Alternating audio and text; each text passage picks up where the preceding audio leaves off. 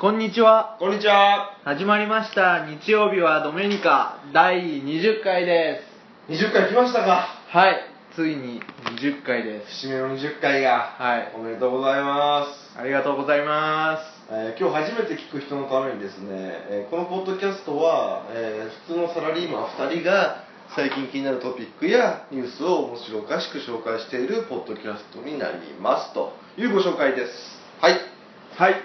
イェイ。まあ20回ね、本当にこう、リスナーの皆さんに支えられてね、そうだね。なんとかするね。これましたねうんいいコメントをさ、たくさんくれるからね。ですねこっちも続けないとなっていうね。そうねそういう気持ちに早くなりたいよな。なりた い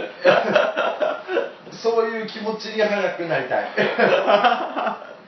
あね、まあ、20回ってでもそんなこうぬか喜びねできないんで、うんうんまあいつも通りそう面白おかしくできればいいかななんて思ってますそうですねどんどん続けていきたいです。はいじゃあまあ1個目のテーマいきましょうかはい、じゃあ1個目のテーマは、僕の大好きな CNN ニュースからあぶれてんなおい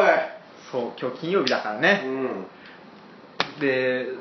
これまあニュースです、はいえースター・ウォーズ」新作「配役には反白人主義の批判」っていうようなこのニュースをねうんはい紹介したいと思いますはいで、えっと、いつ頃から公開されるのかわからないんだけど新しい「スター・ウォーズ」のシリーズ第7作目「えーフォースの覚醒」っていうのが今度やるんだけども、うんこれの予告編が今なんかちょっと流れてるみたいで、うんうんまあ話題を呼んでいるというようなことになってるんですけど、はいまあ、その中でインターネットでは一部から登場人物の構成を反白人主義と批判する声が出ているとはいはいいうようなニュースです、えー、とこの話題になっているのはツイッターで19日、えー多文化主義への、えー反対を唱えるユーザーが「ボイコット・スター・ウォーズ7」というハッシュタグを掲げて同作品を白人虐殺を即す宣伝工作だと批判さらに J.J. エイブラムス監督これはあの「スター・ウォーズ」の監督ねを、えーユダヤ人活動家反白人主義の変人などと攻撃したっていうような、うんニュースについて、はいはいちょっと話をしたいなと思うんですけど、えー、ともう少し中身を説明すると、まあ、この「フォースの覚醒」の中心人物となるのは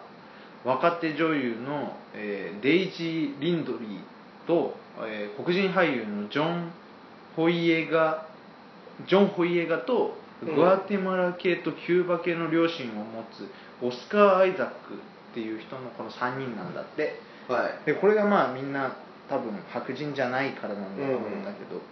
まあ、こうした設定に対して若い白人男性を敵に回しているというような文句をつけている人が、まあ、はツいイはいッはタいー上で何人かいますよなるほっどていうよっうていうニューなスですねはいうん「スター・ウォーズ」どうですか見たことありますかいや僕実は「スター・ウォーズ」って見たことないんですけどあのなんとなくストーリーはしてるはいんですけどあの細かいことはよく分かんないあー、うんまあでも大人気映画シリーズそうねあーまあ歴史のあるねそううでこの前そうねこの「スター・ウォーズ」っていうのはもともとそんなに黒人とかが配役として出てこなくてハリソン・フォードとかさんまあそうだそうねいうなんか俳優ばっかりヨーダは出てるけどねあまあそうそういう変な怪物みたいな感いじやいのやまヨーダあ一人だけもともとあのーメス・ウィンデルっていううんうんすごい強いジェダイうんがいたんだけど、まあ、ヨーダと春ぐらいヨーダより強いぐらいのへえジェダイマスタージェダイがいたんだけど、うんまあ、この人は黒人だったんだけどあそうあとはまあほとんど白人だったんじゃないかなって思って、まあ確かにちょっとこう思い返してみても基本白人だよねそう登場人物にはまあうん変なこう変な生き物もたくさんいたし、うんあれなんだけどメインのキャラクターはほとんど白人の人だったの、うんまあ、それが多分急に黒人みたいな人とか、まあ、キューバの人とかグアテマラ系とかそんな感じだっていうから、配役が変わ変わったってわけじゃないけど、うんうんうん主人公サイドがそうなったことに対して多分え一キュ部ーのバ人人キューバ人って言い方がいいのかわかんないけどキューバの人とかっていうのうんは、何モンゴルモンゴロイドなの基本的にいや基本的には黒人なんじゃないのいやわかんないどうなんだろうねえでもいやでもだなっんかてほらやっぱりあの野球選手とかさ、うんなんかそういうのイメージすると黒人の人が多い気がすえるあれは革命家なんだっけあチェ・ゲバラチェ・ゲバラチェ・ゲバラはでもキューバ人じゃないよねあれキューバ人じゃないの多分あそあれどっかどっかからぼなんか革命家としてこううやってきたんだうんじゃないあそうカストロ議長はカストロ議長どうなんだろうねあそういうカストロ議長はキューバじゃないかそもそもえカストロ議長はキューバだキューバだよね、あの人は高架騒動だよねああそうだねどっから来てるのどういうルーツかちょっとわかんないけど、うんまあちょっと白人の定義が俺はいまいちわかんないんだけどさ、うんいわゆるこうヒスパニックみたいな人がいるじゃん、うんああいうのって白人じゃないのヒスパニックはでもどうなんだろうねでもあれだよねあのスペインとかそういうところんそうのそうそうそう人のことだよね、まあ、あれはもう白人扱いなんじゃない国としてもなんか、うん白人主義の国かわかんないけどそういうイメージがあるけど、でもまあその僕は知っての通り、うんあの活動家みたいなのが大嫌いなんですよはいはあの動物愛護団体とか、はいはいあのエコ推進活動といはいか、あの女性の権利を守る、うんうんまあ、フェミニストですよね、うん大嫌いなんですよ、うんなんで、あのーそういうなんかそのやたら差別だ差別だっていうやつらが俺大嫌いなのねそうそうだよねちょっとこうあちょっと極端だなとは思うんだけど、こういうのって本当難しいよね特に結構難しいさあれだと思うんだけどね問題特にこう白人至上主義みたいなのはやっぱりさまあ世の中に KKK とかっていう手段もあるからね世の中白には人至上主義あまあなんかそういうさ、ことがあるじゃないあるねだから、まあ、これ結構難しい問題だと思うんだけど、うんでもこんなことを言っててさ出てくる俳優が黒人だから白人差別だってなってさ、うん白人が出てれば黒人差別だってなるでしそょ映画とかがさ全部つまらなくなるよね、そうんんなことを気にしながらそう見そてうたそらうそうそうそうねそうそうそうなんだよね、うんあのーまあ明確な差別主義を持ってさ、うんレイシズムを持って、人をなんつうの教団するというかさうん、うんこう除外するみたいなのはあれだけどさなんつうの作品があるわけじゃないですか、は要はその作品のコンセプトとかがい、さ、例えば極端な話で言っちゃえばさ要は黒人の人たちのこうなんつうのその貧困の中にありながらもうんうん頑張るぞっていう作品だったり、うんあるいはそのスラム街のさ、悪いやつだっつったらやっぱり黒人の人を使うわけじゃんうんうんそれっていうのは黒人中心の作品作りになるわけじゃないでうすんか、で逆にそのいわゆるちょっとむか、ね、せ18世紀19世紀のうんヨーロッパの話だっつったら白人ばっかりになるよね、まあそうだよね、それはその作品のなんつうの総体だと思うんだけうど、んまあ、だから今回はどっちかっていうとその時代設定とかがうさ、んファンタジーな世界じゃないですか、で今まで白人をねうんたくさん使ってた世界観だったのに、うん急にその白人がいなくなったから、うんその監督が白人差別主義者なんじゃないかっていう、まあ、意見も分からなくはないけどあーまあ一個一個目くじで立てても意味ないからね、まあそうだよね、でも「スター・ウォーズ」結構やっぱり楽しみなので僕は結構君は好きなんだっけスター・ウォーズ」結構シリーズが好きなので、うんまあやっぱりシシリーズ長いしかなり出てる年代もそうかねなりこううんあの時間を置いて出てるので、うんそうねちょっと全部覚えてるかって言われたらなんだけど、まあ、シリーズは通して好きなので、うん本当楽しみにしてるんだけど、まあこういうふうな感じに作品をこう批判する人もまあいイチャモンがついちゃうとねっていうのもねちょっとはびっくりですうん、なるほどはい「スター・ウォーズ」はどういうとこが魅力なの僕全然見たことがないんでああどういうところが魅力って言われるとまあ難しいけど、うんまあ僕の好きなキャラクターで言ったら、うんグリーバス将軍全然わかんないグリーバス将軍っていう、まあうんすごい強い将軍がいる将軍がいるんだそうライトセーバー集めが好きな、えー、あのジェダイえ何これどれぐらいまで概要知ってるのいやあのーそういった意味で言うと、うん細かな設定は全然知らないと思ってもらってあのジェダイの騎士っていうやつらが、いるのは知ってる、ああ、うんでそのジェダイの騎士と戦ってる、いわゆるこう暗黒面そうダークフォースうんのそのでもダークフォースって基本はジェダイから落ちた人たちなんだよねまあ、闇に落ちてる人たちがそでそこを中心にこう集まってきたやつらそうそうそうそうなんだよそねんな感じかな、うん僕としてはだかそらうそれぐらいはわかるけどそんうのジェダイの騎士にどうやったらなれるとかどあーういう人間がジェダイの騎士なのかとかっていうのはよくわかんないああそこまで言われると確かに俺もよくわからないな、どうしてジェダイの騎士にどうやったらなれるのかっていうのはよくわからなくて、多分なんかフォースっていう力があるんだけど、まあ、これを感じ取ることがまあでうんある程度ジェダイにはうん力があってこのジェダイそのフォースがすごい強い子をちょっと集めてみたいな感じなんああだ鍛けえてるんだど特にそのあのダース・ベイダーになっちゃう、うんアナキンスカイウォーそうアカーねナキン・スカイウォーカーはそのなんだっけ名前が出てこないのになっちゃったオビワンっていう、うんそのいるよねあジェダイのアクアイガン・ジンっていう、うんあのそれもジェダイなんだけど、うんそれに見出されて、うんこの子はすごくフォースが強いから、うんまあ、多分この子はすごいジェダイになるぞって言って見出されるんだけど、うんまあ、そういうふうにしてまあだからアナキン・スカイウォーカーもかわいそうなやつなんだよねアナキンなんかいろいろ自分はあれだよねあのボルデモート的な感じじゃないよね生まれ持っての悪みたいな感生じじゃまないれよね持っての悪じゃないなんかそのいちょろっいとろアナキンはかわい確かにかわいそうなことがあってもともと奴隷なの、うん奴隷にされてて、うんまあ、そこで、あのーお母さんも奴隷なんだけど、うん一緒にだだけどそこで、あのークワイガン・ジンが、うんそのアナキンを見出して、うんアナキンだけは助けてあげる、うでお母さんとはそれで離れ離れにあそうおなん母さんはそのまま奴隷のままでとかっていうような、まあ、ちょっとかわいそうなヒストリーがあって、それでまあどうしそういうふうに最終的には、うんまあ暗黒ダ面にダー落ちスてダース・ベイダーになってしまうというあれなんで仮面をかぶってんだっけなんかやけどとかがあったっけ顔にそうやけどというかえっ、とねそれ一番最新作で、語られるんだけど、うんロビはそのクワイガン・ジンってやつに見出されるんだけど、それの弟子にもう一人オビワンっていうのがいて、うんうんいるねでそれのさらに下にあのアナキンがつくような形になるんだけれども、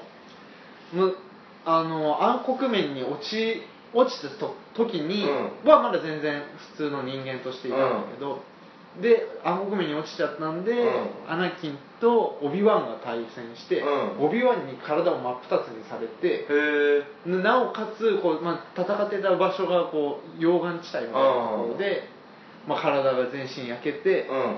でそれを生き返らせるっていうかこうんうんう延命処置みたいなのをこうダークサイドの、まあ、うんシスの暗黒鏡っていうのがいるあの赤と黒のあのペフェイスペイントをしてるやつ赤あそれはちょっと違うかなそれはね、うんダースモールってやつがいて、うんそれとはちょっと違うあ違うんだうんもっとこう偉いそのうん悪いやつの一番親玉みたいなのがいて、それがダースモールは何なのだあのね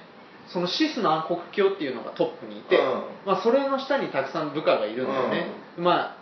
その一人にダースモールっていうのがいて、え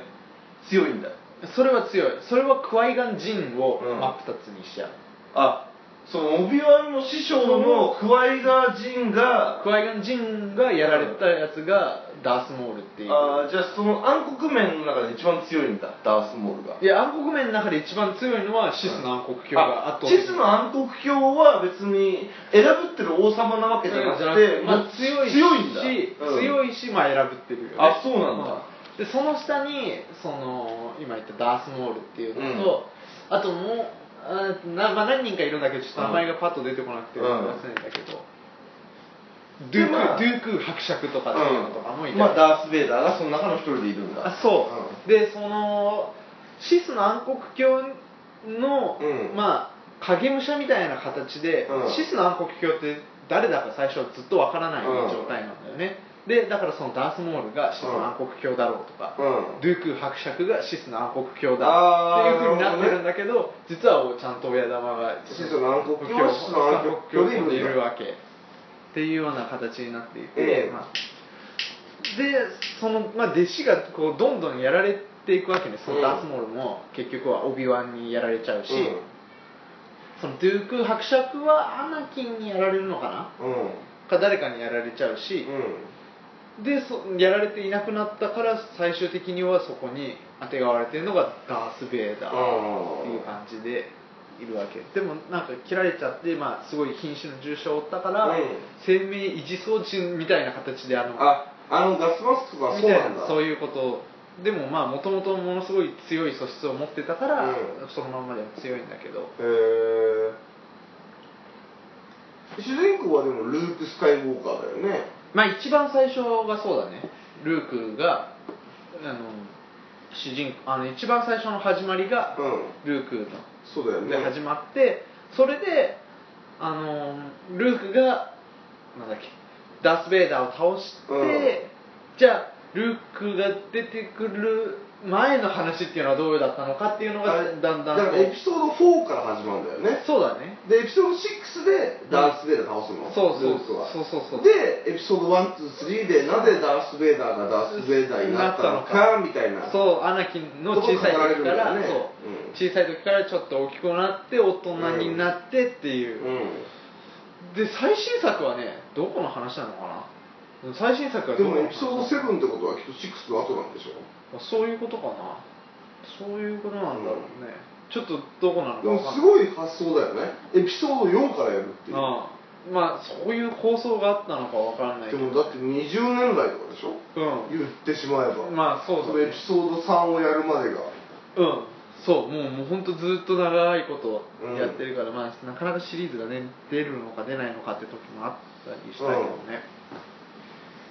そうそんな感じでまあ監督も6まではジョージ・ルーカスがやったんじゃないかなあれスティーブン・スピルバーグは何なんだっけスティーブそれは関係ないじゃんだってそれはえスピルバーグは全然関係ないんだっけ関係ない関係ないジェラシック・パークとかそういうのを作ったあれスピルバーグじゃなかったっけえ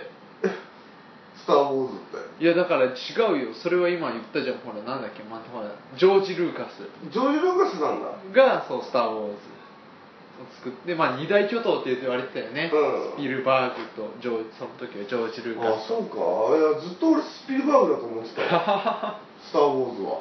いやいやいやいやジョージ・ルーカスでしょでも新しいやつはうんまた違う人が J.J. エイブラムスっていう人がうん作りますね、それ何何人なのいや何人なんだろうねわかんないけどなんかそのさっきの記事の中では、うんユダヤ人主義の、うんユダヤ人活動家だみたいなの言われてたからユダヤの人なのかもしれないね、あーなるほどねはい、という、まあ、楽しみな映画なんですけれどまも、ああなたは好きだからねは本当一個見たことないい、一個も見たことないのよないちょっとぐらいあるでしょないあのねさっきも言ったけど俺の好きなグリーバス将軍っていうのはその3で出てくるんだけど、うんあの3と2の間には、まあ、クローン戦争っていうアニメがね、うん実はあるんですあそうなんだそうアニメがあって、まあ、そこの中ではグリーバス将軍がどうも活躍しているらしいへえじゃあ3でなんかポットでの将軍な感じがああってでもこのグリーバス将軍が結構まあ悪者なのあ悪者悪あ者のあ暗黒面の暗黒共側、うんあの共和国と帝国っていうふうになってるんだけど、まあ、帝国がそのシスの暗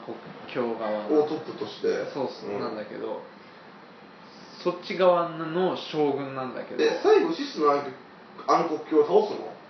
最後はだからダールークが、あのーダース・ベイダーを倒す時にうダース・ベイダーが倒すんあシスの暗黒鏡をそうう裏切るんだよね、へー結局なんか自分の息子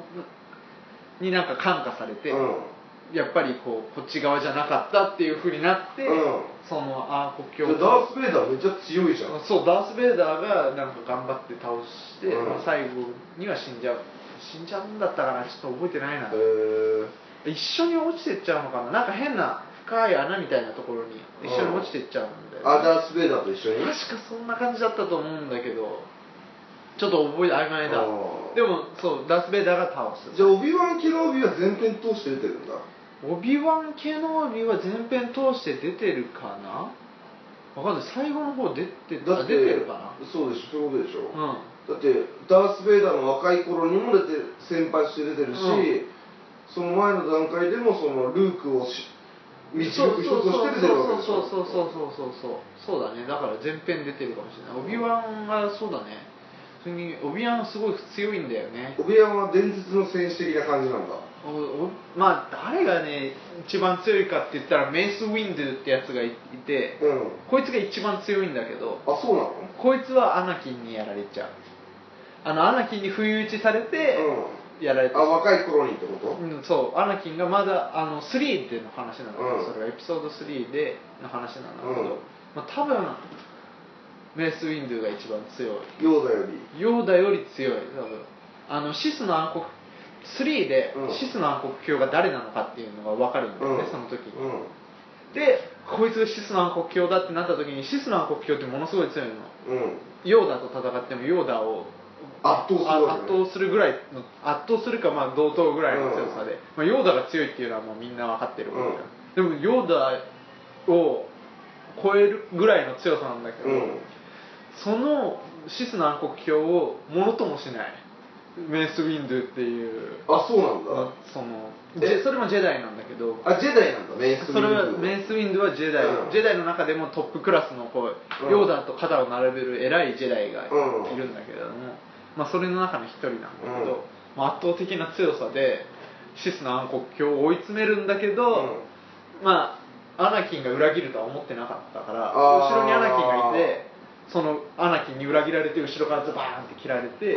やられてしまうっていうのがああったけそうなどんだ多分一番強いメス・ウィンドゥが。へでその次は多分そのシスナー国境とかヨーダとか、オビワンとえか、あが強いんだ強いルークは別に強キャラじゃないんだあルークも多分強いと思うけどそういう伝説的な感じじゃないからねもうもうそのルークが出てきた時にはもうシスナー国境側にもうジェダイはあの全部一掃されてってもうジェダイがなくなっちゃってるんだよねあそうなんだそうルークの時はもう誰もいないんだよねあのその組織だってはいないんだよねへえもうそうやら孤軍奮闘みたいなあ感じなもうんだそうそうそうそうそうそうオビアンが細々とそうそうそうそうだから基本帝国が勝ってるんだもうもうそうもう圧倒的に支配してるような状態なんだたよねだそのアナキンが若い頃はまだこう拮抗してたわけだそう力がそうそうそうそうその時はまあ拮抗してまあそうだねどちらかといえばそうだったんだけど、うんジェダイとそそのうダークサイドがそうむしろジェダイがこれから勢いを増していきそうってなった時に、うんアナキンが裏切ってその強いやつまあ、いろんないろなんなこう要素があって、こうんうどんどん不利になっていって最終的にはジェダイをほとんど殺されちゃってなるほどねっていう感じなんだよね、えージェダイも強いやつは強いんだけど、うん大したことないやつも結構いてあそうなんだそうまあ、大したことないのかわかんないんだけどそのまあシスナー国境が誰かっていうのが分かった時に、うんあのーそのメイス・ウィンドゥっていうのがうん一緒にこうジェダイを引き連れて、うんで結構強い多分引き連れてったからには結構強いジェダイだったと思うんだけど、それを引き連れてって質の暗黒鏡と戦いに行くわけ、でそしたらもうそこについてったジェダイはもうすぐすぐさまこう暗黒鏡にやられちゃうんだけど、うんメへえス・ウィンズだけが圧倒してもう楽々倒しちゃったんだけうんど楽々倒す寸前でアナキンにこう切られてしまう、あそういうねーでそいつを殺してオビワンがアナキンを殺しに来るわけだまあそうだね殺しに来るっていうわけじゃないんだけど、まあ、最終的にはそういうふうになる、うんそういう最終的には対戦することになっうて、ん最後も切られちゃう、へーああのアナキンがオビワンにあの一応なんかそのジェダイの中のその戦いの型は7つくらいフォームがあるんだよね、うんなんとかのかなんか守り主体なのか、うん攻め主体なのかみたいなのが、その戦いのフォーム7種類があるフォームみたいフォームみたいなのがあって、まあ相性がああったりもするんだよね、うんそのこのこのフォームとこのフォームだとこっちの方がちょっと有利だみたいなのがあって、まあオビワンが勝ったんじゃないかみたいなこと言われたりするんだけど、そうオビワンは守りの方なので、もうほだっとんどてダース・ベイダーってでもすごいよねあのスター・ウォーズを多分全く知らない人でもダース・ベイダーは知ってるじゃん確かにねあそれはまあそれだけ印象的だったであのいわゆるこう敵の黒幕が実は自分の父親だったみたいな設定もまあすごい、うん、やっの頃のあれなのかなぱ踏襲されてるよねあとってもーそううね、んなんか言え よ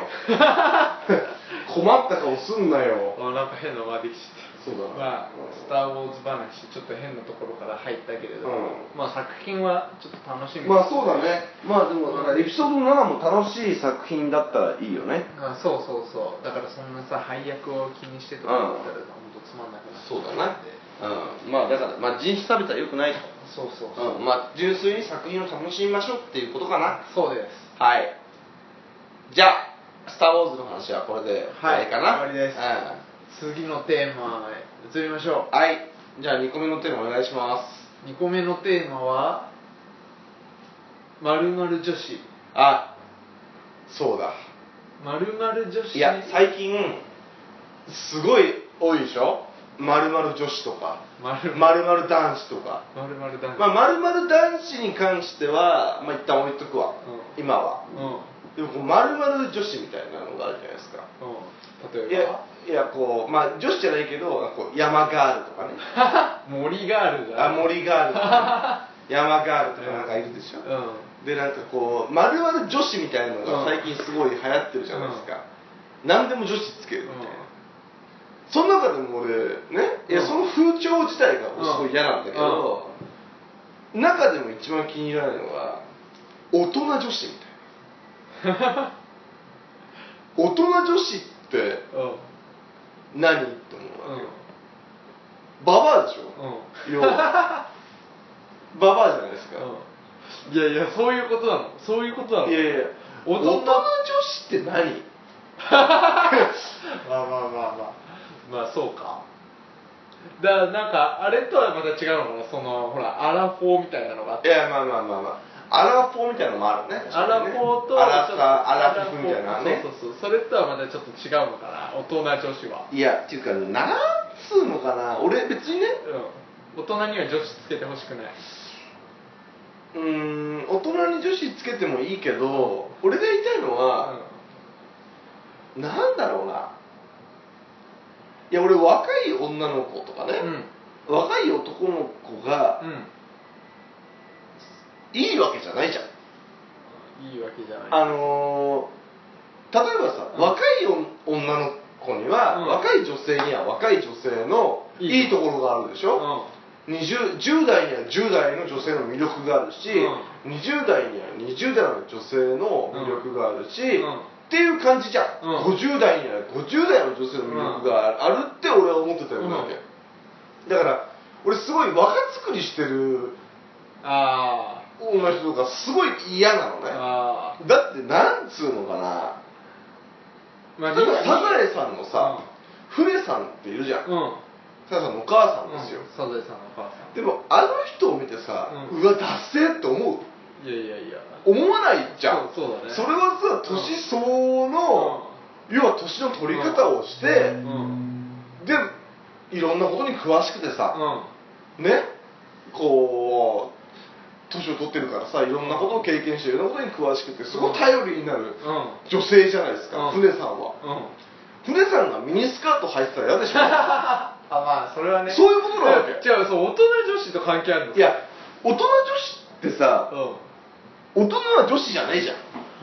大人はちょまあまあ大人は女子じゃさん女子とか男子とか最近使われすぎなんだよあのさちょっと男子とかさ女子バレーボール部とかでしょ、うん女子って使われるのうは、んそのさ20まあ20代は100個ずつっていいけど、もう30とか40とかになってさ、ね、うんおばちゃんっつったら悪いけどおばちゃんじゃん、うんもう40代の女性なんてうんさ、それはおばちゃんじゃうん、ん男だっておじさんだし、それは女性に限らずね、うんうんっていうのを棚上げして さ女子会みたいなあ女子会大人女子で女子会しようみたいなもうすげえイライラするわけそれは俺はこれね、あうんのリスナーに誤解を与えたくないから言うけど、うん別に俺は若い女の子が好きなわけじゃないわけよ、ねうん別に若いよでババアはしねえみたいなそういうことを思ってるわけじゃなくて、それ相応の年の取り方があるじゃん、まあまあでもこれメディアのなんかあれだよねメディアのあれだよね最近メディアそういうさ、うん、そう言葉を作ってね言葉遊びが好きだよね、本当にあのでそれに踊らされる大人たちみたいなのがあるわけじゃんまあそれに踊らされてるよな本当にな本当それで 俺だけの仕事でさ、うん船さんが女子会やったら嫌でしうんょ、まあまあ船さんだってこう女子会するだろういやいや女子船さんにも女子会させてあげていやそれは客観的に見て、う女子会の分にはいいけどちょっと今日なんかなんとかさんと女子会があるからみたいなの嫌でしょそういう発言をすることん自体まあがまあ船はもっとそうだねそうでしょもっとしとやかにしててほしいなだからなんかさ俺すごい嫌なんだよ ねあの俺もう正直さおばさんとかが金髪とかに染めてるのとか本当痛々しいと思うわけよ、えーでもいるいるよでも服装はでも結構あるよね、うあのちょっとさ服装はちょっと本当やめてほしんいそうでしょいやまあやめやめてほしいとかもそれはさダメなのかもいやいややめて ほしいよいややめてほしいでしょやめてほしいけどね、まあ、個人の自由っちゃ個人の自由だってさ50代の恰幅のいいおじさんがさタンクトップ切ったら嫌だろいやタンクトップ着てるおじさんはいいんだろうよいやいやいやすげえ腹出てておへそ出てそういなやいぐらいやまあまあだからさ虫虫取り網いやいとやなんかほらええ麦わら帽子かぶってそうじゃんうんそれお前完全に山下清 だろ裸の大将だもんほらいるじゃねえかよ、もう大丈夫だろういやだからイメージさできいやいるやだから俺そういうのすごい嫌なわけだから何でも女子とかさいわゆるスイーツみたいなのあるじゃんああスイーツかっこ笑いみたいなさもうほんとなんかでも山下清みたいなのにいいたやだから山下清の話は置いとけやおにぎり男子とか言うんだいやいろや 山下清はおにぎり男子だけど今で言えばね そうおにぎり男子じゃんほらいやいやもう絶対言葉遊びなだけだよもうすごい嫌なわけあーそうねあの年相応のさうん、うん、良さがあるじゃん、うんそれは女性に限らない、うん男もそうだよ、男もおさにぎり男子はえいやいやおにぎり男子はあれは別にいいの時代だから時代だからそこを追求しなくていいのでも今そういう時代なんじゃないかな、だからさなんつうの男でもそうじゃん例えばだけどさ女の人がどう思うかなんだけど、男でさいい年したさ、もうこう30代40代とかでさ、まあ普通に社会人やってればある程度こういろんな仕事を任される時期だよね、立派になってさ、っていう人がさ、AKB いいよねとかさ言ってるのを見たらさ、いやそれはうんね、多様性ですからでも感覚論的にどう思うかっていう話だよいやいいんじゃない好きなものは好きでってそれは言いますわみんなでも感覚的にどう思うってうん電車の中でポケモンやってる40歳を見てどう思うってことよまあ感覚的にそれはねねだからそれをさうろ論理的に否定する術はないよ、んいや好きなものは好きでいいんじゃないってでもさ別にね日経新聞読んでさう資産運用してるのだけが全てじゃないけどさもう40過ぎのお前おっさんがさお前電車の中でジャンプ読むなよみたいなことでもなんかあれなんじゃんないのそういう批判的な気持ちがやっぱ誰しもあるからさ、うんだからそれをちょっとうまく肯定しようとしてるのがメディアのやり方なんいだよやまあまあ今今ね今、うんそうでも感覚的にやっぱどうかなって思うじゃん、うん40過ぎたおっさんがさ満員電車でジャンプ広げて読んでるのとか見るとさ、お前おっさんがジャンプ読むなよって思 うわけそれと似た感覚なわけん女性のさ、うん大人女子みたい大人女子な、なんだ大人女子まあでもなんかそうねまるまる女子とかまるまる男子とかさ、うん最近そう本当多いよねあのさもう誰がそう火付け役なんだろうねそうそんな誰かしら何々男子か何々女子だよ俺もサラリーマン男子だしお前研究職男子だろそう,、ん、そう研究職理系男子じゃないそうだなあ理系女みたいな、うんあそれもそうだよ理系女とかもそうでしもうすごいねいやうん大嫌いなのね俺ね、もう俺大嫌いなものは結構あるからさその中の一つでまあそういう何でもこう女子と呼ぶ風潮となんかあと美魔女みたいょなああもう鬱陶しいことこの上ないよババアだろっていうまいやババアの良さがあるからねババアにはババアっていいやういやババアにはババアだってさ、うん竹野内豊とかだってもうジジイじゃんうんでもジジイのかっこよさがあるわけですようんまあそうだなジジイだからかっこいうんいとかってあるわけじゃん、まあ確かにね年を重ねてるからこそかっこいい、うん年を重ねてるからこそ美しいとかっていうのがあるわけじゃないですか、うんそれをなんか若ぶってさ気持ち悪いじゃんあまあでもうんそうだねそうまあ気うん持ち悪いだろででもも自分のお母さんがどうする今日女子会行ってくるとかって言っうんたそれはちょっらと嫌だろ嫌だそういうことなんですよ感覚的に言えばそうだなうんそれなんで嫌だかって言ったらさ「おいお前いい年してそんなこと言うなよ」ってことじゃうんうんんねまあまあそうだなそうだからあのこのね100万人のリスナーが聞いてると思ってまあ多分男性が俺は多いと踏んでるから、うんまあ、そういう勘違いババアを見つけたからね、ぜひ共談してほしいわよ 教団してほしいってうん俺ねおばさんがさ「なんとかだもん」みたいなこと言うのがさ本当張り倒しくなるわけ、うんでも教団すんの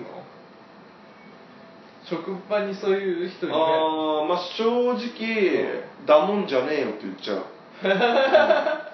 言うんだうん、言っちゃうすごいな「だもんじゃねえよ」って 言っちゃうだもんじゃねえよだだもんだとお前いい年した大人があ「えー、えー伊藤さん怖い」みたいな「伊藤さんに怒られちゃった」みたいな「ババアよ!」みたいな「よいしろお前!」思うじゃないですかねいやただ俺こう言ってると女性批判ってなっちゃうけど、うん女性だけを言ってるわけじゃないかうら、んだ男の人でもそうだいいね年して、お前ポケモンやんなとかさ お前そんなスマホずっと満員電車の中でやってそんな一生懸命ゲームやんなくていいだろうとかさ あるわけじゃん世間への批判が多いよなお前な俺は世間への批判が多いねいやその分その世間に対してうん感謝してることもたくさんあるけど、あのまあ自分の価値観があるじうゃんうん、んそうだねうん自分の価値観が当然あるよね、人間って、で、まあ、なぜこの場でここで言ってるかっていうと、うんただほらい世の中的に言えばさ、うんいろんな価値観を認めてあげることが大事じゃん、うん今の世の中の風潮ってそうだねまあ、いろんな価値観があうんる本当にでただなんかその結局でも価値観と価値観がぶつかり合わないとさう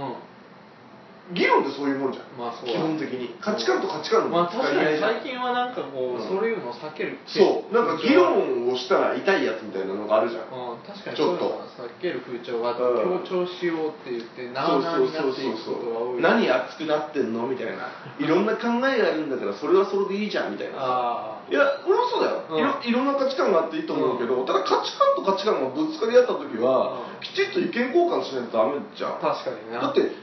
価値観が多様化したって、うん個人で言えばうん好きなものもあれば嫌いなものがあるでうんしょ、そうだでよね好きな理由もあれば嫌いな理由があるじゃん、うんそれはきちんと俺は言えた方がいいと思うから、まあ、こういうラジオの場を通して、なんつうのそれが俺正しいとは思わないうんうん俺は正しいと思ってるけど、うんそれが社会通念う上、ん絶対正しいかどうかは分かんないけど、うん俺はそう思うっていうような価値観を発信するっていうのはまあ大事かなと思うね,、まあまあ確かにねあの本当に話をねしていかないとわからないことたくさんあるうん、そうそうそうそうそうなんかなあなあになっちゃうじゃん、うん本当まあでもなあなあになってるよね世の中なあなあに過ぎているようなことが多いですそようだよねだからもっとなんか議論とかをするのが今恥ずかしいみたいなさ、うん風潮があったりするんで、まあ、そういうのは少しずつ変えていきたいなと思ってるわけですはい、はいじゃあこれをどんどんねラジオでうん発信して皆さんからもねうリんスナーの、100万人のリスナーからも、うねんどんどんこうコメントをいただいてねこうこうそうね僕は思いますよってそうねくれたらね励みになるよね、うん、それは励みにあこなういるうあのね何でもいいあのこれを聞いた人あってもいいから あってもいいからあのブログブログのコメントに返してほしい、そうねいつも見てますよとかそんなね応援コメントじゃなくていい、うんあの批判コメントでも何でもいいからそうだよあねのとにかくねあのリアクションをしてほし いっていうのは確かにあるよそううんそれはがい励みになるからねそうねっていうので、まあ、2個目のテーマはこんなもんかな、はいいや1個言いたいのがあの大人女子とか自分で行ったりとかあの3040超えて女子会を危機として語ってるようなもしね女性リスナーがいたら今すぐやめ ろ今すぐやめろ、今すぐやめろはうん、っていうことで、はいまあ、今日はこんなもんですかねい、はいじゃあ最後岡部さんお知らせえーさっきも言いましたけどブログをやってますんであとツイッターとインスタグラムもやってます日曜日はドメニカ検索してみてくださいはい、あの Google でど日曜日はドメニカと入れて検索すればねはい頭に出てきますから出てきます、はいまあブログが一番上かなまあそうだね、うんまあ、検索してもらえればなブログの一番お前インスタグラムとか結構更新してんのうん、うん、やってるよやってんだやってる信じるからなうんうんもうたくさん写真ももう、うんうんたくさんだから、まあ大体大丈夫見てみてくださいはいということで最後岡部さん大爆笑コメントで、まあ、いつも通り終わりにしましょうどうぞバイバイ